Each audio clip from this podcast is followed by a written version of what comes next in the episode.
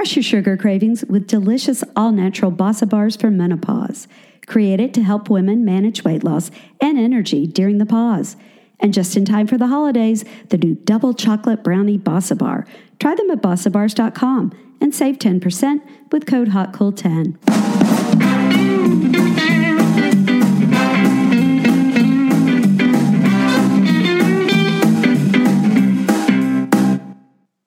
Welcome to Hot Flashes and Cool Topics podcast, the voice for women in midlife and beyond. At Hot Flashes and Cool Topics, we talk about anything and everything to do with midlife. My name is Colleen. My name is Bridget.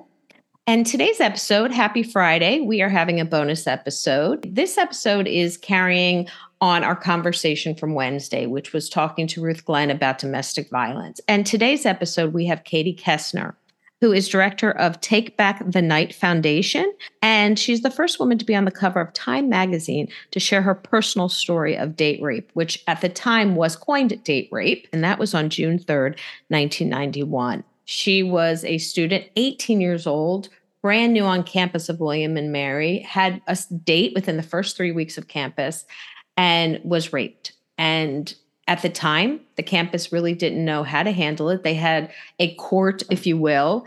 And the argument that the gentleman used was that she said no 12 times, but she stopped saying no.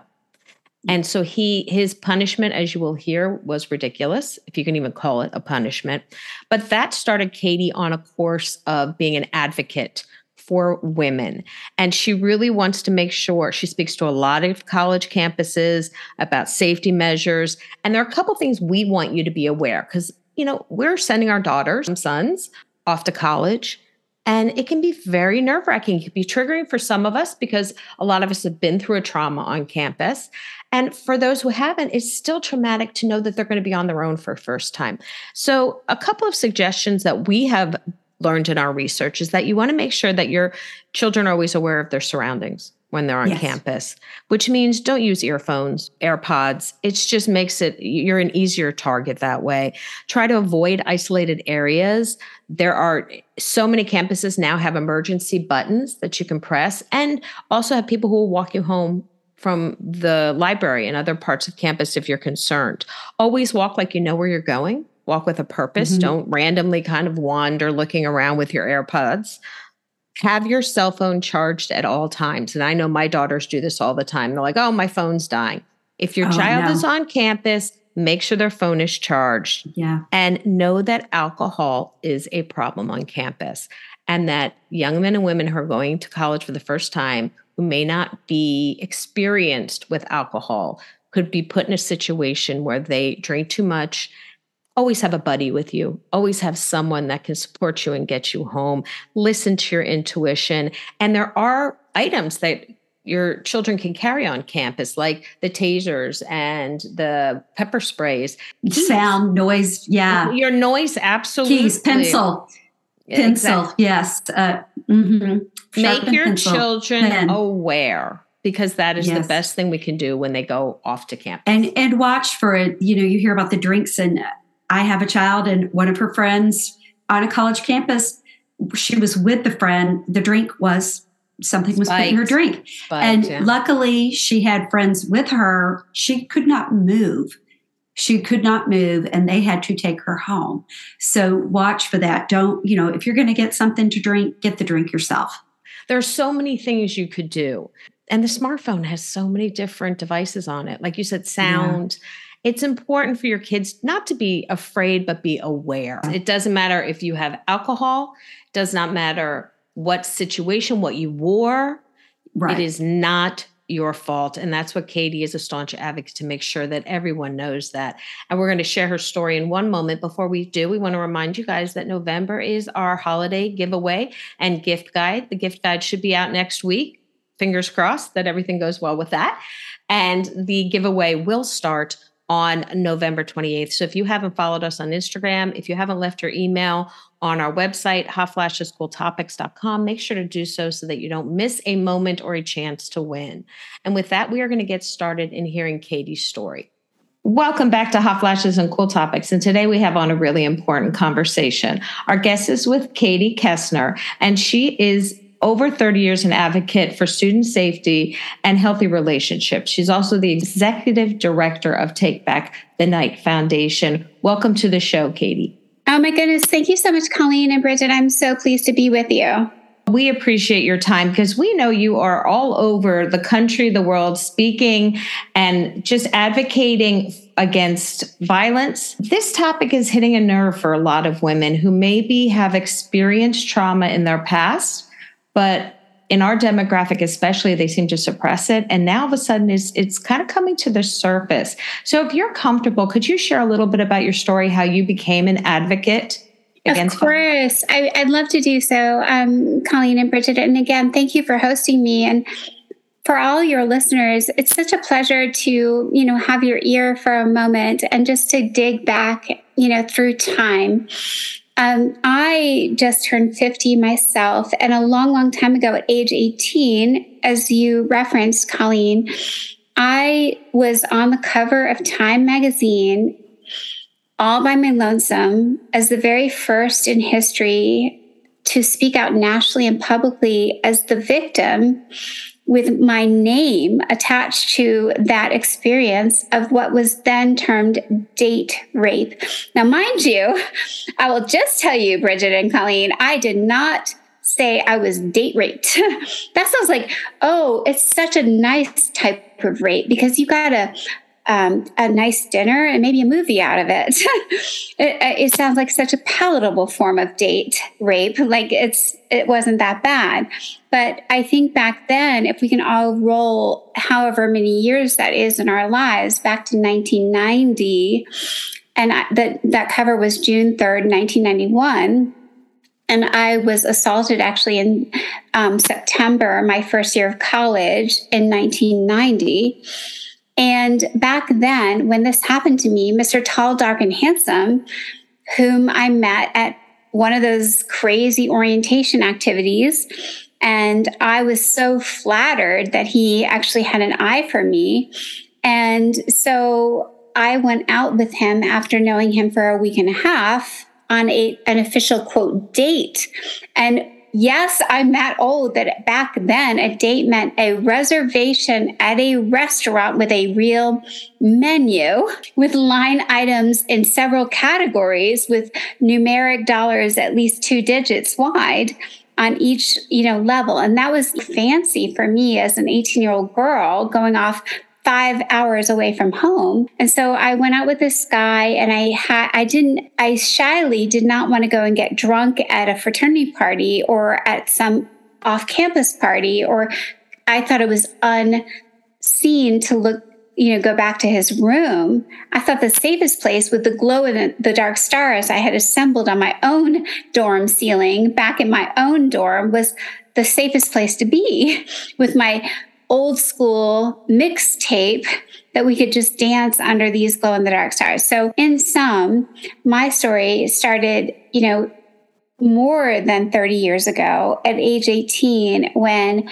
this perfect boy came back to my room after paying probably a crazy amount of money for a dinner date and I had the audacity to tell him no. And I had I never had sex and he probably had soberly I kept saying no and no and no. And eventually he had his way. And so it, at the end of that night, you know, I was shattered to my core because I had never felt treated less than human until that moment in my life. And while I think there are many ways for anyone to be felt like feel like they've been treated less than human, that was my first really through and through experience. And so I took every step in the, in the next year to speak out and stand up for myself, much to the, I would say, I would almost say anger of my own parents. Simply, you should not have had that guy back to your room. I was like a lone rider into the unknown and kept going despite abuse uh, with my within my own community abuse meaning bullying harassment degradation my car was covered with honey and baby powder i got written up as like the most dangerous man on campus. It was crazy back then. But I, you know, I think, you know, I, I land with I don't regret one moment of those those terrible times. If we could take it back to the early 90s, 1990 around time frame, you were at William and Mary, uh, which is a very prestigious college. You know, Bridget and I went to college back in mid 80s, so we're a little older. but from my recollection, there was nothing in place for any kind of action against someone who who alleged date rape. Like there wasn't uh, therapy, there wasn't a procedure, there wasn't any kind Correct. of school process. So, what you did, number one, I'd love to know what gave you the strength because you did not have a support mm-hmm. system, even at the school, whether it was the you know head of the school or your parents. What gave you the courage? The courage came from how I felt in those first few hours, and it wasn't dependent on anything else except for how degraded and inhuman I felt. It wasn't like I didn't date boys in high school or didn't have good, positive boyfriends who were great, fabulous, nice guys.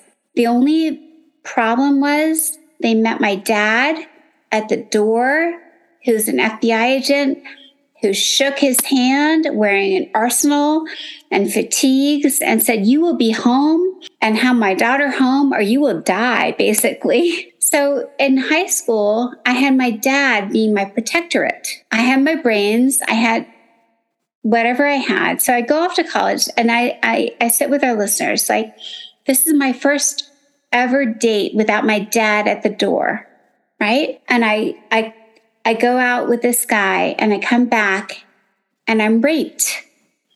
And the problem is in 1990, what happened to me was not technically rape. I had said no. And, and the court decided, my school court said, oh, yes. And even, oh, I'm sorry, I'll say my rapist even said, she said no over 12 times, over a dozen times. She said no over a dozen times. And then she's just stopped saying no. And I knew he changed, I changed. He said, I knew I, I changed your mind. So in 1990, a man could say, I heard this woman say no 12 times. And then she just gave up, clenched up, and didn't say no. And that's how I knew I changed her mind. So just so that's what happened he didn't have to beat me to a pulp. I had bruises, whatever. But I, I leave that, you know, AM moment on a Saturday to a Sunday. If everyone's still with me, my third weekend of college, I, I lay there in my room on the floor up against the wall, thinking about all these things, Colleen and Bridget. And half of me has, I have two ideas, which I think all of your listeners are probably going to resonate with. Those of you who have kept your secret for so long, it's the same thing I thought initially. I just need to tuck this away and go on and get straight A's and make my parents happy and keep going and not mess up anything anything good. I'm just not going to think about what just happened. I'm just going to tuck it away. That's one option. And I seriously pondered it. I made that choice, Colleen and Bridget and listeners. Like, I made the choice to say, I don't know if there's a law to protect me. I don't know what I'm going to sacrifice, but I do know in my gut, this is very wrong. I need to find a way to make sure it's codified as wrong. You know, what sustained me were two things. Yes, I think he'll do it again to other women. And I can't be that selfish to not stand up against him and find a way forward. And it was through then that was like a one I pronoun, you know, I pronoun, this is me. But it became an, a we and a they and an all in. And so, you know, that that led me to my 30 years. But I, I just want to say one last thing before we continue. For all of your listeners, it's a lot of risk and it's very scary to stand up for yourself. And not just for yourself, but knowing that you're standing up for so many who will come after you. Thing, I just wanted to go back in time. Some of the coolest and most amazing moments. Time magazine in 1991, June 3rd, they gave out back then my address without my permission, which is, oh, I love it. I love it. You're both rolling your heads. But guess what? The coolest thing was I only got three scary messages from men in prisons. The rest of all uh, messages, they're like snail mail. I got, I have them. I still have these letters back in 1991 from all these people, survivors uh, all over the world. And I'll just give one example. This most amazing grandma from North Dakota hand wrote a letter to me and said, When I was 16, this happened to me. I'm now, you know, I think she said I'm 80, 89.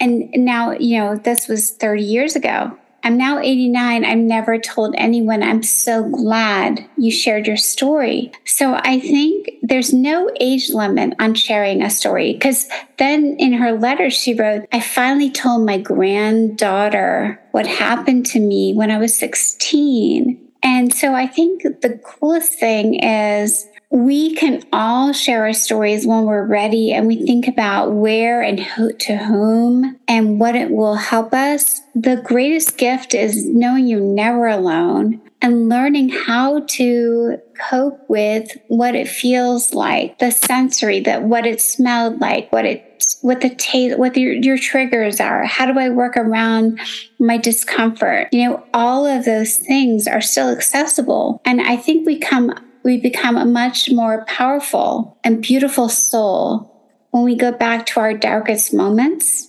and and unveil them to ourselves. As someone as young as 18, you're suddenly on the cover of Time magazine. You are becoming an advocate. We're still in the very early stages of any conversation oh, about. That's a great question. Where do you how do you handle this? Where do you here's go a, from a, that? I'll tell you right now.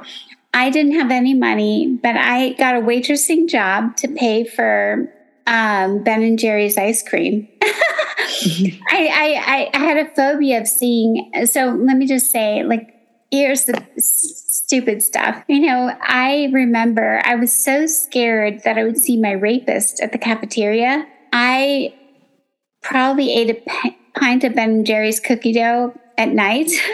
and I got a, a job, you know, to pay bills. I didn't know because my parents, I was scared they would never help me pay for college. So that's practicality. Like I still had tuition for a semester.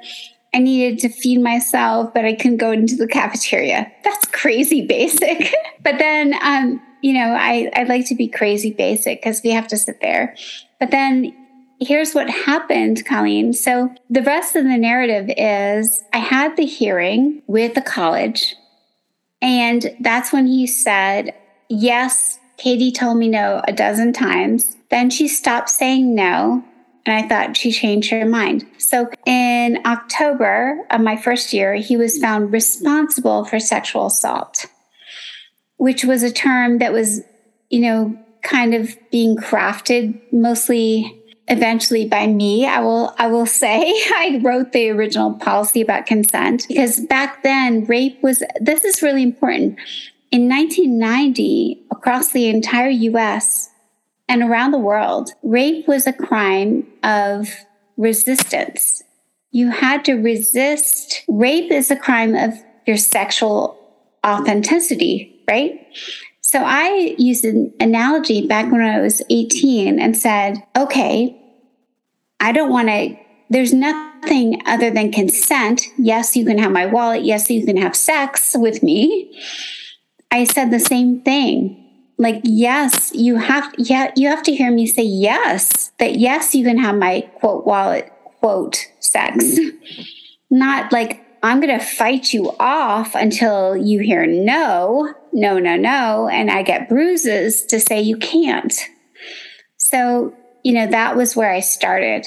I kind of thought that way. And I was brazen enough to put that in front of my college court. and I won. I won. And they agreed that he assaulted me. But his punishment was okay, that's really bad, but he can't go in your dorm again for the rest of the semester. But you two make such a nice couple. You should get back together again by the spring because he really, really likes you. And I think he can work through the tiff you are having right now. So that's where I started. And I heard my dean say that. And I walked away from the, the hearing, not with my parents, just on my own, thinking, okay, my rapist just got off with nothing. he doesn't think he did anything wrong. The dean probably just said, oh my gosh, this is a terrible misunderstanding. And I think I could talk to Katie and convince her to get back with you by next semester. So so that's where we were in 1990. And then I got mad. And this could be a whole nother podcast, but I'll just summarize. I I got mad and my parents weren't supporting me, but I I this is how I and remember no one in history had put their name in the newspaper. And I, this is important for your listeners. Why? Because rape was a crime of property not of consent.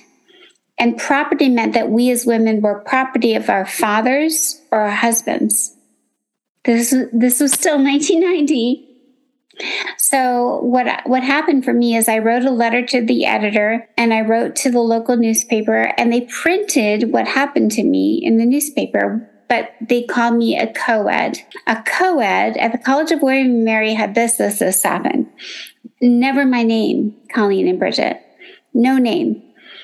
And I read it and I was thinking, wow, I'm now a co ed. What's a co I didn't even know what that meant. I was like, a co ed? Am I a woman? What's a co ed? I had to research that I was like part of that revolutionary idea that women get to go to college.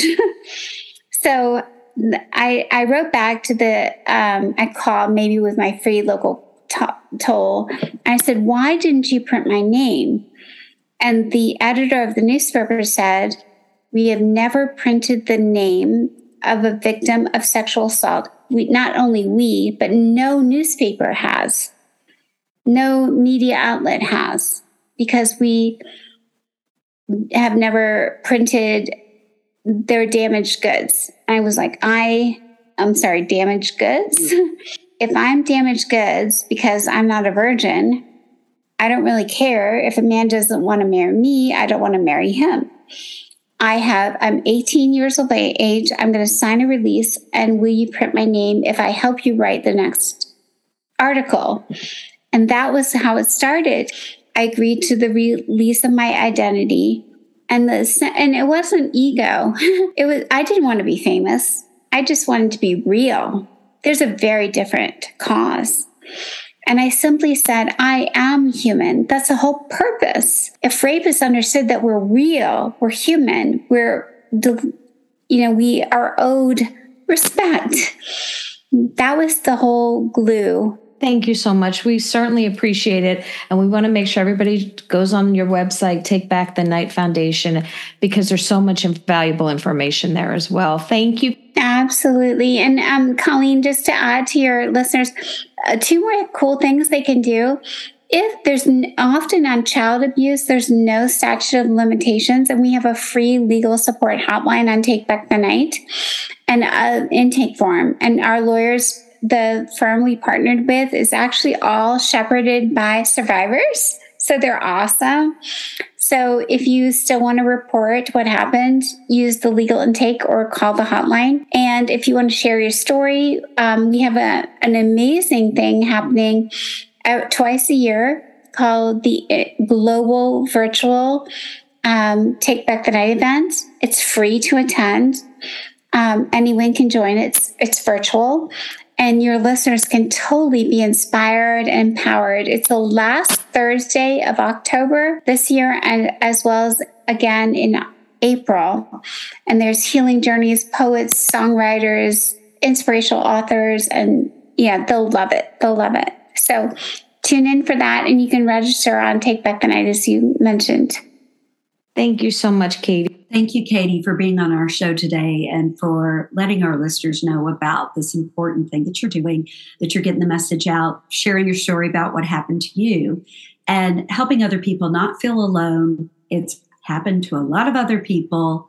And the bravery that you had to come out with it, to be on Time Magazine, to put your face out there, and what you had to go through just to make this better for other people, to make college campuses, I hope, safer, to get the word out, to let them know that this is not acceptable.